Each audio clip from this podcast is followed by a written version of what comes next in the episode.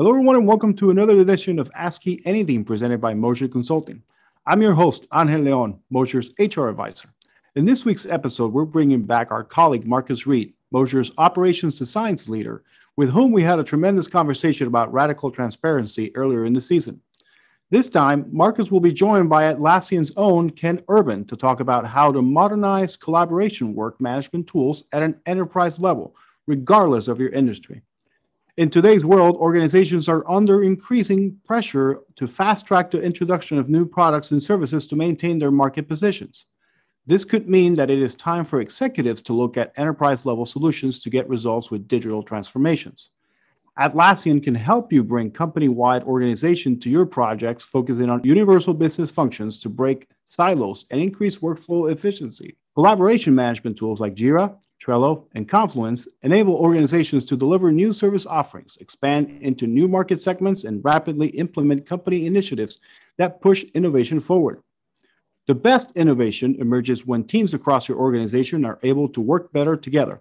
That's what we're going to be talking about today with Ken Urban and Marcus Reed. Ken has 20 years of experience in the IT industry. He started his career fixing computers at the University of Pittsburgh and held several different positions there. He then did a short stint as a defense contractor, writing code on various projects ranging from simple signal deconfliction to complex control systems. Just before joining Atlassian, he served 10 years in public service as a civil servant within the intelligence community, working to build and maintain one of the largest and most complex multi tenant Hadoop cloud systems. He has a bachelor's of science in computer science from the University of Pittsburgh, and he is a certified flight instructor and serves on the board for his local flying club. Marcus is the leader of Moser's operations design offering, providing technology and methodology evolution together as a holistic and internally cohesive solution with clients that range from startups to Fortune 50 and Topic 70 members. Within the program, we offer production ecosystem design, solution architecture, tools administration, workflow automation, agile coaching, DevOps coordination, implementation of Atlassian Suite like Jira and Confluence, and much more. Gentlemen, it's a pleasure to have you with me here today. How are you guys?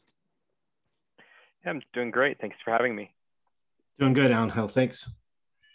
All right. Well, let's start uh, with the first question here. Digital transformation is a very busy phrase. What does it mean, and how does it enable new ways of working? Yeah, that, that's very true.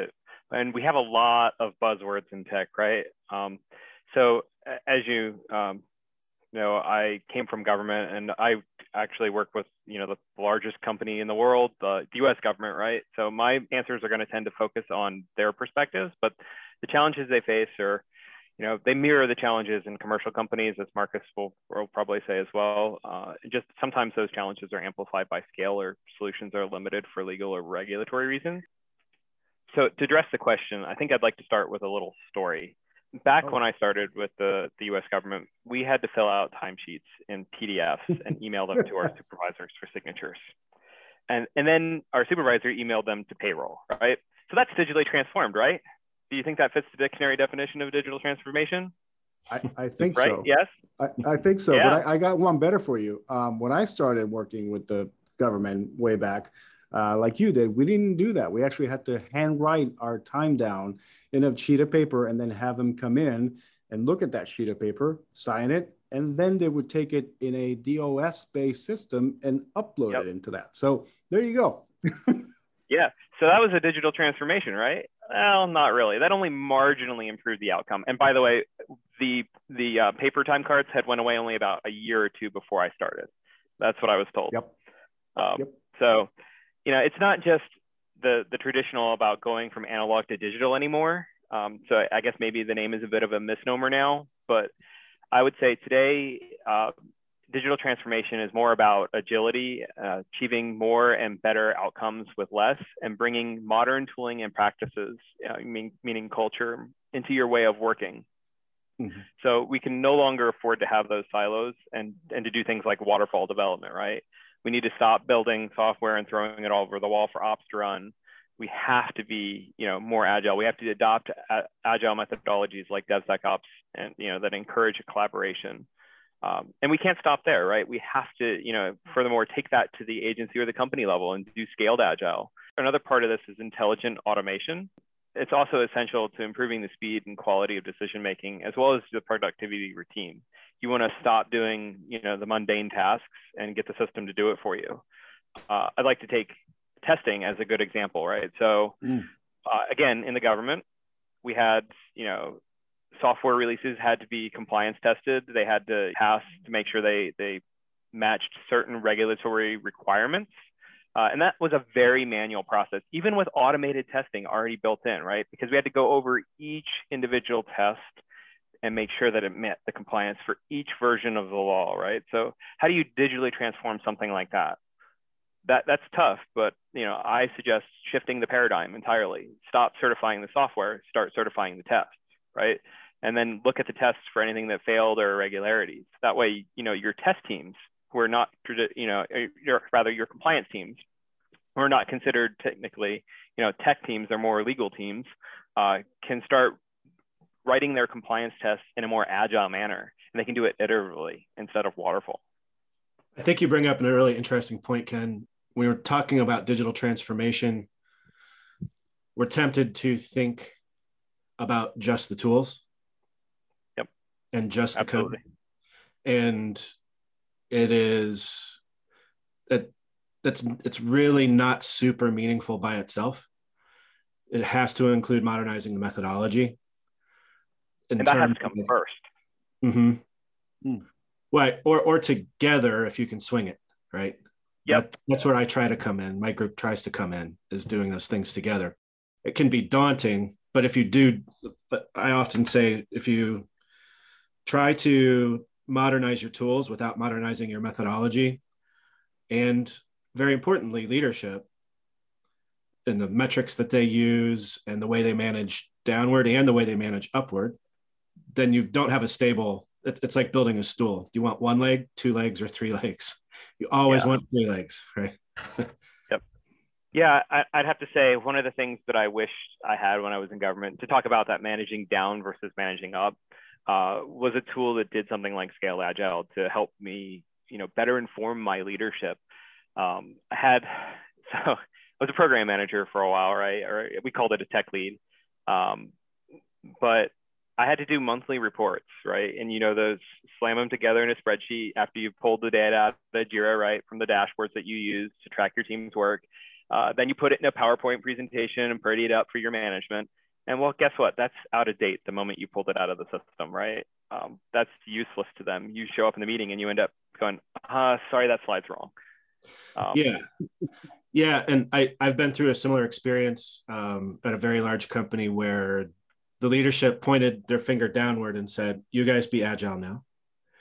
But by the way, um, the last of the, at the end of the month, I want my red, amber, greens and my Gantts and so it was somebody's full-time job to take all the metrics that we were running on and that we were measuring our progress on and doing all our planning with and converting it to the simple deadline based report that was manually created. And with jira one of the things i really like about it is that not only can you always have real-time information on those dashboards but it shifts it allows and this comes back to methodology again it allows that tool allows this modernization and leadership where instead of just saying okay these are the deadlines we set six months ago and how are we doing towards those deadlines? And we lose track of are we delivering value quickly frequently? Um, what is the what is the amount of value that we're delivering? What are the trends in our teams upward and downward yep. in term in those terms. Um, those are the things that Jira allows leadership to focus on instead of just a deadline. Yeah, I agree. that the challenge I had with with just doing it with just Jira was that I couldn't really articulate the dependencies across programs. Um, so like I may have a depend or let's let's actually put it this way. I was depended on by a lot of teams at the agency, right? Because I was at a platform. Mm-hmm. Um, so when I would advocate for more resources or staff, it was really hard for me to show that you know these 13 other teams were blocked by me not having progress. And so a tool that does scaled agile that can show those outcomes, like track it from the top down as well. You know, I mean, you're feeding it up from the bottom up for data, but from the top down, they're looking in and they're going, I want a mission outcome here. And why is this mission outcome not progressing? Well, they can look at that and see in, in something like Jira Align and say, well, it's because you have 13 teams depending on you and you're not getting this one task done here. Mm-hmm. Um, so that's informing me that says I'm blocking you know 13 other teams or maybe a low priority task for me but it's also informing leadership that why is ken's team so dependent on the agency maybe that's okay right maybe like i'm supposed to be that core right. cog in the wheel but maybe it's not okay if i don't have the staffing or the resources yeah you can be the cog that's in the middle of everything as long as you keep it turning right? Right. Yep. You got to keep it greased. Yeah and that's that's what i really wished i had. Sorry. No, that's that's right. I was just going to say it's interesting that you mentioned that because our our next question has, I think, a lot to tie into that subject because if you are part of a larger group, and you are that guy in the middle that might be holding the process, you know, from coming left to right, just to say something, then that basically stops everything from moving forward and it stops progress. So. Yep to sort of tie that in uh, with a nice bow, uh, what is the benefit of connecting development, IT ops, and business teams work processes? So again, talking about that guy in the middle, if you're not moving and everybody else is coming right behind you or right next to you to try to do their part, this yeah. has a lot to do with that. Yeah, so I have another great example from my time in a government, and and I, I just want to be clear, I'm not beating up on them. It's a, it's a great place to work. Um, this was very early. This was over 10 years ago when I worked there, so a lot has changed. It's not like that today. Um, yeah, but when I started on day one uh, as a knowledge worker, what would you think that I would need to start working on my job? Access. I mean, yeah.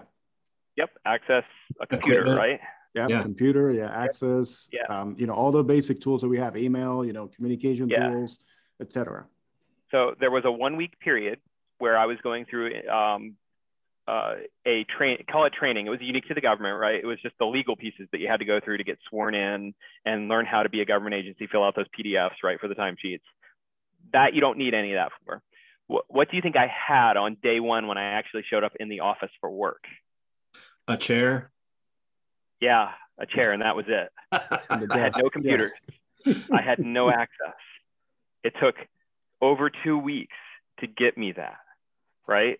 So yep. I mean, it's not that bad now because they've started tying this stuff together. But you know, I'm sitting in the office. I got nothing to do. I nearly quit out of boredom in those two weeks.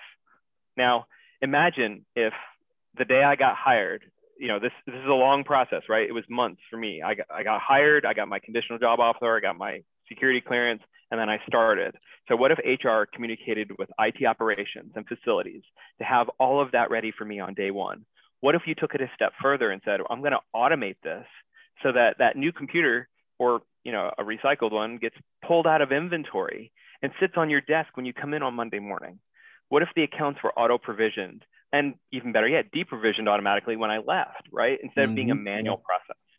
You know, um, just as a contrast in industry, when I showed up at Atlassian on day one, all of that was done that way. I had a laptop, I had accounts, I had a place to sit. There was no downtime. Yeah. yeah. And that was because there was, you were talking about dependencies across um, across different parts of the organization. Here you're talking about dependencies across the whole enterprise. So you're describing a situation where HR has Jira, and IT yep. has Jira, and legal has Jira. And we can see the dependencies between these business areas. And from an operational perspective, that's great.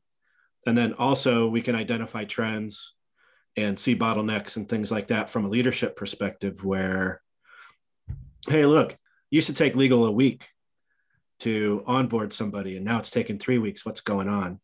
Right, and, exactly. Yeah. Yeah. Yeah. I just thought it was useful to provide a non-software development ex- a example there because it's you know like we've said before, and I'm probably going to keep hammering this. It's not just software development teams; it's right. all the teams, right? So how does how does Atlassian and I guess yeah we really shouldn't just say Jira we should say Atlassian because um, you guys have, I mean, you've got your big heavy hitters like Jira, Confluence, Bitbucket, Bamboo, but a lot of other stuff too that I'm, I can never keep up with because you guys are constantly acquiring or building new stuff. Um, but what about those teams? When I go into a legal department at some big corporation and I go, I'm here to help you guys be agile. and here's your tools. And they go, well, look, we've got, we don't, we don't really operate in terms of our processes, we don't really operate um, in a world of complexity and unknown unknowns and things like that. We have very simple process that's repeated over and over again in most cases. How well does a platform like Atlassian, what's the best way to help implement the tool and maybe not necessarily a pure agile methodology? Yeah, so th- that's one of, in my opinion, one of the great powers of the Jira platform, or the, I should say the Atlassian platform, right? Um, whether you're on-prem or in the cloud. Uh, I'll give a really brief example before I go into the why. When I started in the government, I also stood up a Atlassian stack that was for software developers. Um, 10, 10 years later, it, you know, at the beginning it was 100% software developers. 10 years later, 40%. Hmm. Um, so that, you know, 60% of the users were non-software development team that that tells you the power right there. Now, you don't have to use all the bells and whistles. It can do the simple workflow tracking. It doesn't have to do agile. That we have business project templates in there, right? You don't even, although I don't recommend to do that for non-agile teams unless they really just want the you know very simple workflow thing. What I suggest is to start them with a project, a software project, of their basic workflow. Get them acquainted with something. You don't have to call it a sprint. Let them use the backlog and drag it in and and say set when you're going to start this work, you know, this batch of work, and when you're going to stop this batch of work. You know, ignore the word agile for them. They don't right. care, right? They, they think, oh, it's software development. Um, you know, if I get into a philosophical discussion with somebody about it, I look at them and go, well, guess what? Agile wasn't invented for software development. Right. Yeah. Um, Toyota basically, you know, started that conversation for yeah. manufacturing cars. yeah, it was born out of uh, lean and continuous improvement. Right. And, yeah. and then I hand them a copy of the, of the Phoenix project and say, read this and tell me what software development's in there. Right. Yeah. I'm like, we can do this. Um, we don't we don't have to care about the terminology. We just have to care that you're doing your work um, in a transparent manner, that you're collaborating with others, and that you have a defined process that I can see as an outsider, so that I know where things are. Right. Absolutely. Yep. So to, to kind of tie that into um, what you were saying, Ken, the modern the modern business environment has changed. IT teams have to deliver digital products faster, ensure business apps are always on, and have flawless service experiences. How is the mindset of development work going to have to change to account for all this? Yeah, and and again, it's not just IT teams, right? And digital products, it's it's all mm-hmm. the teams and all the products. So I, I just want to kind of stump that, you know, again, um, to kind of get that across to everybody that's listening, because uh, I think it's important, right? Uh, we need to transform all of our teams at all of the levels to do, to operate this way to be competitive. Um, but you know, we'll focus on IT and software products for now. Um, there's there's not, as I said earlier, any more you know, build it, throw it over the fence, and let ops worry about it, right? Um, we have very complex systems now, right? Uh, we, we can no longer consider just how what the use cases are, but the failure cases. Uh, we have to consider the security boundary, the abuse, the hacking that might occur both inside and outside of the firewall, right?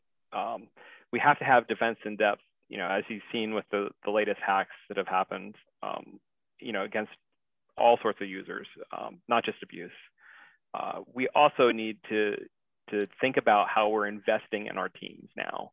Um, you know, previously, and, and, maybe this is a little bit of my government experiences, you know, when you hired somebody, um, there was very little training that happened um, outside of the government specific pieces or you know even when i was working as a contractor it was you were hired and you were presumed to know the job and to never really need training. Um, you are you were the expert right? Um, that has to change right? So we're not you know, we need to invest in people. We need um, to train our developers. It's ongoing learning now, not just new development tools and languages, but you know, in things like how to write secure code. Um, and also, I think another important point is is that the non-software development teams like IT, they're not cost centers. They're mm-hmm. critical to your business operations. Mm-hmm. And I think I'll, I agree with everything you've said, Ken, and I'll build on it a little bit too and say, well, when we're talking about delivering value more frequently, maybe not faster, maybe faster, but definitely more frequently. And that that value needs to be laser focused, right? That we're delivering. Otherwise, it's not value. If it's what we needed a year ago, then it's probably not exactly what we need today. Yep. And so that increased delivery uh, frequency helps us with that. Um, we're shooting lots of tiny arrows at the target from close up instead of trying to shoot uh, a trebuchet from a half mile away and hit the target, right? And the tools are really important for that. It, it, but whenever I, I think a lot of managers and C suite folks, when they hear well, everything's shifting, we have to go faster, faster, faster, risk comes up. Yeah. And the, um, the transparency that we talked about in an earlier episode is really important, but only com- and combined with and facilitated by the right tool platform that's integrated where you've got a single source of truth, which is when I, you know, I, I'm not an I'm not an Atlassian evangelist. That's Ken's job. Um, we work with all kinds of platforms and tools and operations design. Um, but when I realized that what this was was a single source of truth that could, could could span an entire enterprise, if you combine that with transparency and the kind of collaboration, the cross-functional collaboration and and view into what different groups are doing, that risk comes way down and allows you to go ahead to keep going fast and decreasing risk at the same time instead of increasing risk. As an older methodology and older tooling platforms, the way that you decreased risk was by going more slowly and it did not provide safety. It only provided a sense of safety. Yeah. And, False sense of safety. Yeah. Yeah. Yeah. Well, I think you mentioned something, uh, Marcus and Ken, about technology and the tools that we have. One of the one of the funniest lines I've ever heard was the agency that I used to work for, uh, which we would always call our technology uh, yesterday's yesterday's technology today, um, because we were behind, um, like you said, Ken, and unfortunately, you know, going back to the uh, to the, the example I gave at the beginning with the timesheet, I mean they had that process in place up until almost 2010. Um, and we're talking about 11 years ago. And, you know, yep. for an organization to have such a process in the 2000s, even though, yes, it's 2010, it's not, but still. Um, That's that, not that long ago. Right, right. And, and, and it still felt like the process that we put in place compared to other process that I see in the timekeeping world, it was still a little bit behind. Um, so. Yeah. I mean, uh, when I was at university, we used a web-based system for tracking time. When I became a government contractor, I used a web-based system for tracking time. I showed up and was told, "Here's your here's your PDF." Mm-hmm. Huh? Yeah, and I, it, yes, and I, and I'll give you a further example. So we had a, um, a sister agency, if you will, that used the same software we used for time tracking, for timekeeping. And they took it a step further where they allowed their employees to actually use that software on an unclassified platform where they could just use their cell phone. It wasn't through an app, it was just through a website, but they were still allowed to go through their unclassified platform, use their cell phone uh, to put in their time. Whereas we had to use the classified network to go in, we had to physically be in the office yep. to go in to do and, something as simple as put eight hours in every day. Yeah. Yep. And to track your leave, you know. Yes. And it was it was fun. So they had a web-based system when I was leaving, to be fair. so methodology is something that involves culture change and take and can take a lot. It doesn't have to take a lot of time, but it can it goes faster when we've got the tools to help us. But I see a lot of times organizations want to treat tool modernization the same way as they treat methodology modernization, which is yeah. step by step. And no, you can't make a quantum leap from this all the way to that. That's a that oh that Atlassian that looks great, but we're not ready for that. We're going to get something that's not as good and do that for a while, and then maybe someday we'll be ready for Atlassian, and that drives me nuts. Yeah. Well, but how do you how, how can we synchronize you know the methodology modernization with a more rapid acceleration of tools in modernization is something yeah. that we get into a lot.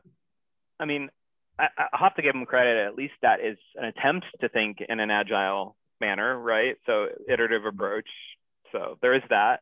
Um, that being said, I would posit that you know the right tool um, be it an Atlassian application or you know even a non-Atlassian application for the job uh, that allows you to work in an agile manner mm-hmm. is going to allow you to take that iterative approach in the tool so that you can adopt it and, and you don't have to you know buy a second tool or a third tool or, or go through that you can actually just you know I mean, I oh, it, it pains me to say this, but if you really want to, you could do waterfall development in Jira, right? I mean, right. it's flexible enough you could make it happen.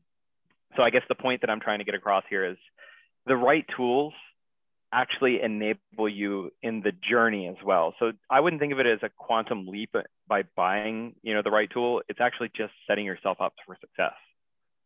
So get the right tool and the right part of one of the criteria for choosing the right tool is can we continue initially in our little baby steps culturally and method- yeah. methodologically and still have kind of kind of have this future proofed for our maturity and our evolution absolutely i mean there there is something to be said for ripping the band-aid off but you will probably get a lot of pushback there mm-hmm.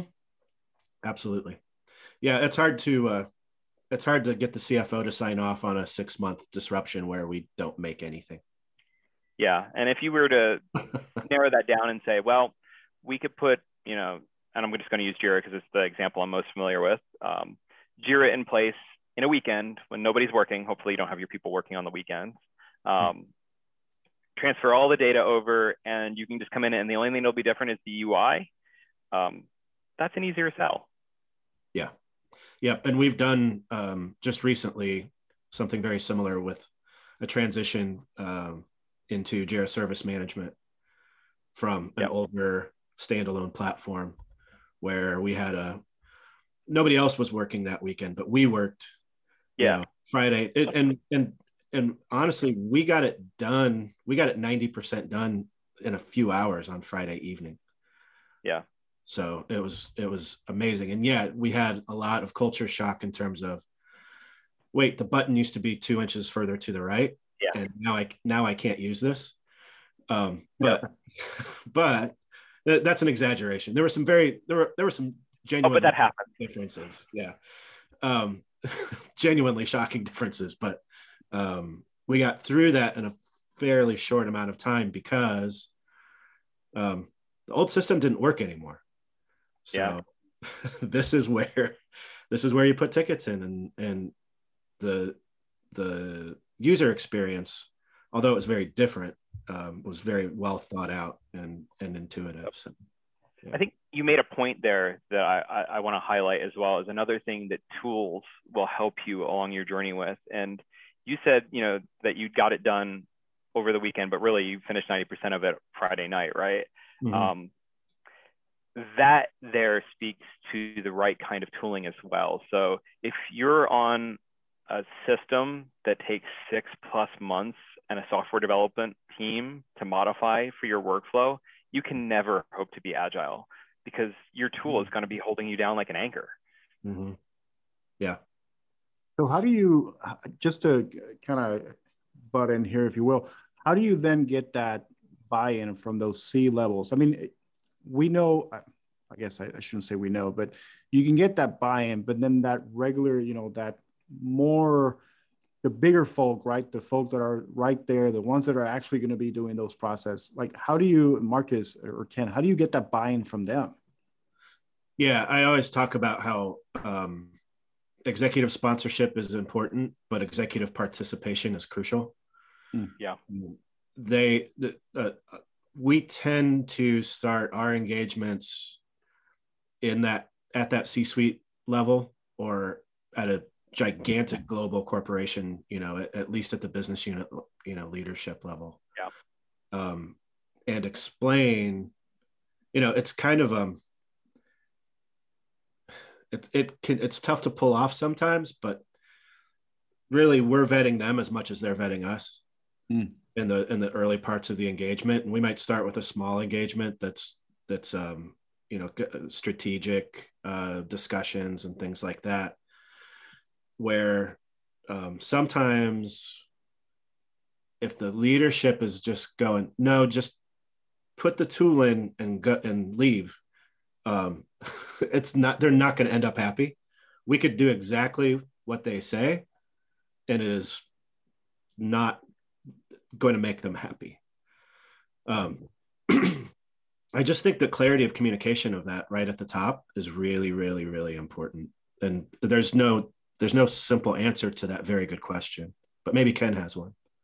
Um, yeah, I think there's a couple of quick points to make there. Uh, one of the great things I like working about Atlassian is I get the ability to say, no, that's not the right product for you. Um, mm.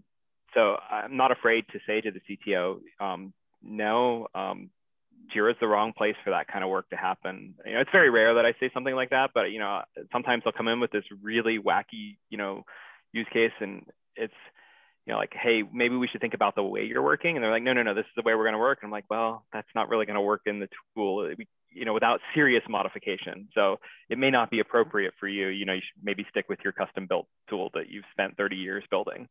Um, the other is is I think the champions have to come from both levels. You know, you mm-hmm. mentioned the executive champion, certainly very critical. Um, you also will find that you need, I think, the team level champion as well, somebody that's passionate about it. Um, and and you also mentioned a point of, you know, starting with something that maybe is a little bit smaller. I think that's a great idea because often what I'll tell government agencies is like, if you've got a new program spinning up and you're not doing agile anywhere else in, in your agency, uh, unlikely at this point, but if you're not aware of it, um, do that. Do agile with them. They're they're greenfield, right? Make them your star and your shining example, and then other people will flock to that because it's like they're getting all the accolades. I want the accolades too. How do I get that? Mm-hmm. Well, you use these tools, you use these processes, you adopt this kind of culture, and you'll have the same success. Yeah. Yep. And I've seen that work over and over again. And you're you're right to point out you need champions above and below. Yeah, at different levels. Yeah. So um, the final question here has to do a lot with um, what you talked about earlier, Ken. Not necessarily IT, the IT world, but how are non-technical teams like HR in my place or marketing becoming a part of their company's digital transformations?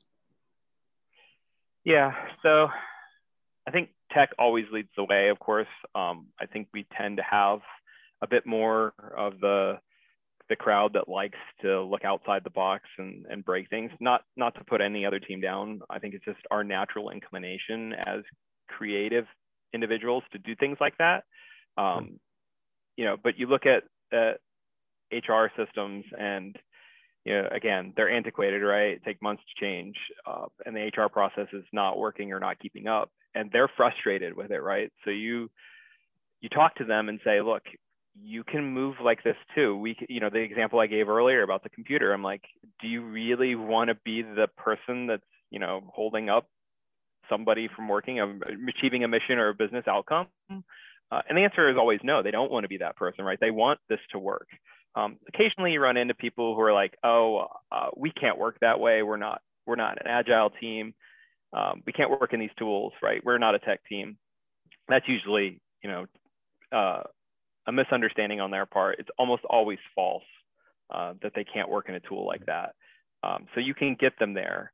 Um, you, you need to get them, you know, on the same tooling so that you can enable those, you know, cross-team collaborations. Um, you know, and and you need to help them adopt that right mindset and to remind them you're part of the team, right? You're not just this off in your own little world. You, you don't have an empire the business is the empire and you are part of the team. We all succeed together. Yeah, it's about global optimization, not local optimization, to go back to lean and constant improvement, yep. like we were talking about. Yeah. And it's also, that also might be another opportunity to find, um, like you talked about a Greenfield, a, a new initiative or something, Ken. Um, if HR says, no, thank you, um, but facilities says, okay, we'll try it, then you start with facilities. Yeah. And everybody's talking about how, holy cow, like the facilities tickets are just getting mm-hmm. rocked right on through this process. And yeah, when it's a, a facilities ticket that needs uh, an operations person because the land's down or whatever, um, those are just those just go smooth as silk. Then maybe yep. HR comes back and says, "Well, we didn't realize you were talking about that. That yep. that actually sounds great. We can be a part of this global optimization and have this visibility and this and this um, integration with our processes." So yeah, I actually have another story there that that highlights that. I'm full of stories, right? Ten years in the government will give you an endless, a bottomless pool of stories, right? Yes, um, it will. this is this is exactly what happened at the agency where I was at. Um, the system that I built, you know, they're there. So you're familiar with um, some of you are probably familiar with government data centers, right? And how they require paperwork to get into. To anytime you want to go into a machine room, you have to fill out a form uh, yeah. with why you're going in there and all that good stuff right? Well, that was a Word document when I started. And hmm. then you sent it to the machine room manager, and there it sat for however long that machine room manager took to get through their queue to get to it, right? Painful. Um, even their leadership was like, this has to change, right? Um, we, we can't do this. this. our, our people are getting inundated with Word documents. We can't track them. We know nobody knows what status is we put yeah, it in here. a sense of safety, but no real safety, right? The, right. For the sake of security, and it's not actually adding any security. Right. Yeah, and sometimes they just get rubber stamped, and they're like, "Because I'm too busy, so just go do your thing." Mm-hmm. Um, you just approved a breaking change there. I pulled the server out of the wrong. yeah. Yeah. Um, we put it in Jira, and you know, overnight it was you could get a turnaround in less than 24 hours to get into there sometimes same day if that machine room manager or, the, or their designee was still in the office mm. um, and it was amazing you know the the other teams that they worked with who had initially rebuffed us saw that and they're like the light bulb went on above their heads and said we have to get on this platform too can we do our inventory in here can we you know all, all these questions started popping up like what can't we do in the tool Yeah, yeah, it's interesting how a, such a simple process can be definitely definitely made for the better when you apply uh, some of the tools that Atlassian has. Uh, Ken, Marcus, thank you very much for being with us today. I really enjoyed this conversation. It was very informative for me. It actually made me go down memory lane to some of those yeah. dull uh, processes that we had in the government. I spent 15 years uh, before joining Moser there, so you just brought back a lot of uh, let's call them memories. Uh, They're good, right? I mean, it was a good time that I spent there. Yeah, no, it was good. Thank you very much once again, guys. We really appreciate it. Thank you for listening in to this week's edition of Me Anything presented by Moser Consulting. We hope you enjoy listening in to Marcus and Ken's conversation about Atlassian and how it can better serve you and your organization. In the meantime, please remember to give us a rating and subscribe to our feed wherever you get your podcasts. Quick programming note though, because next week's episode will be our last episode of season one. Next week, we'll be going through our best of moments of the first season. But don't worry, Ask Me Anything will be back, batteries recharged for our second season starting in July. Stay tuned for that and much more.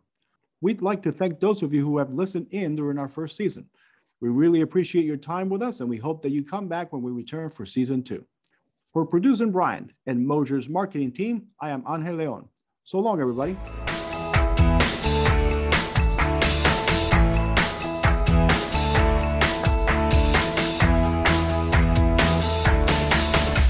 Oh.